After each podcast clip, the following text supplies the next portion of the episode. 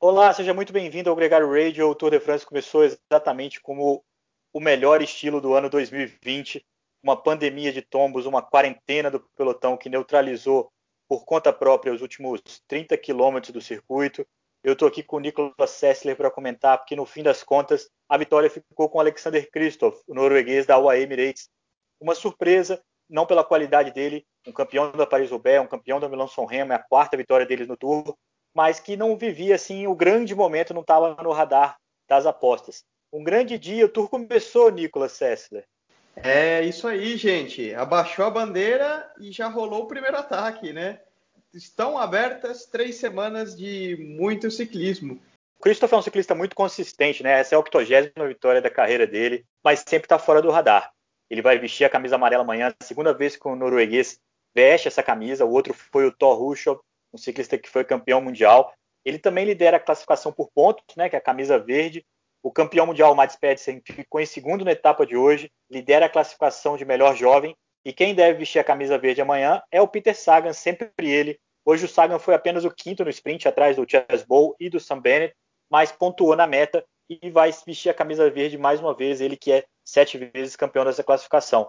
A etapa foi muito polêmica com esses tombos, foram muitos mesmo envolveu vários dos velocistas, como o Nisolo, como o próprio Sam Bennett, que fez quarto hoje, mas também muita gente que está na disputa pela classificação geral, tanto antes quanto depois da neutralização. O Sivakov, o George Bennett, o Thibaut Pinot, o Rich Porte, o Miguel Angel Lopes, só para citar alguns dos grandes nomes que caíram hoje nessa etapa e que contou com uma polêmica que foi a neutralização do pelotão, né, Nicolas?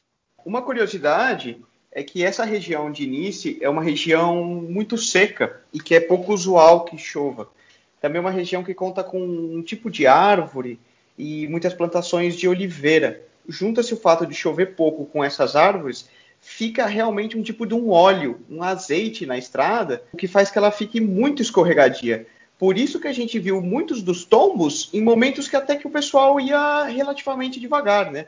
E é uma verdadeira, é uma pena para todos e ninguém, obviamente, quer cair logo no primeiro dia do Tour de France, né? Lembrando que um tombo, um ralado, o seu corpo não só está lutando para recuperar de cada etapa, mas você passa a ter que lutar também para se recuperar desse tombo, você fica mais suscetível a infecções e todas essas questões. Talvez isso não acontecesse numa etapa 18, numa etapa 17, mas logo na primeira etapa ter uma situação com um risco tão grande, com tanta gente caindo, a chance de uma fuga vingar hoje era boa, mas a probabilidade maior era de sprint, então não fazia tanto sentido os ciclistas se sacrificarem. Né? A gente podia estar falando aqui agora de um ciclista que abandonou o Tour de uma forma muito prematura.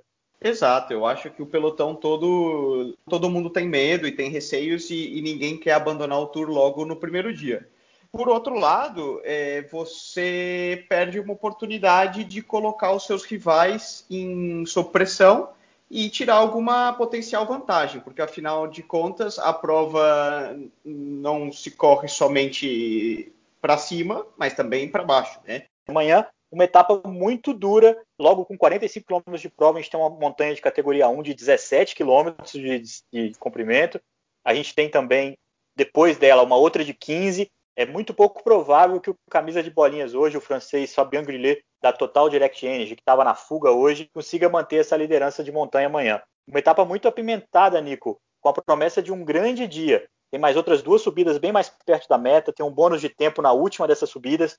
Muita gente que vai querer brigar pela etapa e provavelmente por alguns dias de camisa amarela. Se hoje já foi tenso entre eles, imagina amanhã. É verdade. Amanhã eu acho que nós vamos ter fogos de artifício na prova. Lembrando que certamente muitos atletas vão tentar atacar, até porque vários dos favoritos na classificação caíram hoje. Então é muito normal que aos dias subsequentes a um tombo o corpo fique inflamado, fique inchado, você não se encontra na mesma forma. Hoje foi dia de chuva também, o que também impacta muitos atletas no dia seguinte, retenção de líquidos e uma série de coisas. Eu tenho certeza absoluta que nós veremos alguns atletas tentarem alguma coisa para surpreender. Vai ser uma etapa movimentada. Nicolas, um grande abraço, um abraço para todo mundo que está ouvindo a gente. Lembrando que todos os dias, durante o Tour de France, vai ter um boletim especial do Tour de France no Gregário Radio. Você pode acompanhar pelo seu podcast preferido, pelas mídias sociais do Gregário, ou também receber esse, esse link no grupo do WhatsApp. Um grande abraço a todos e até amanhã.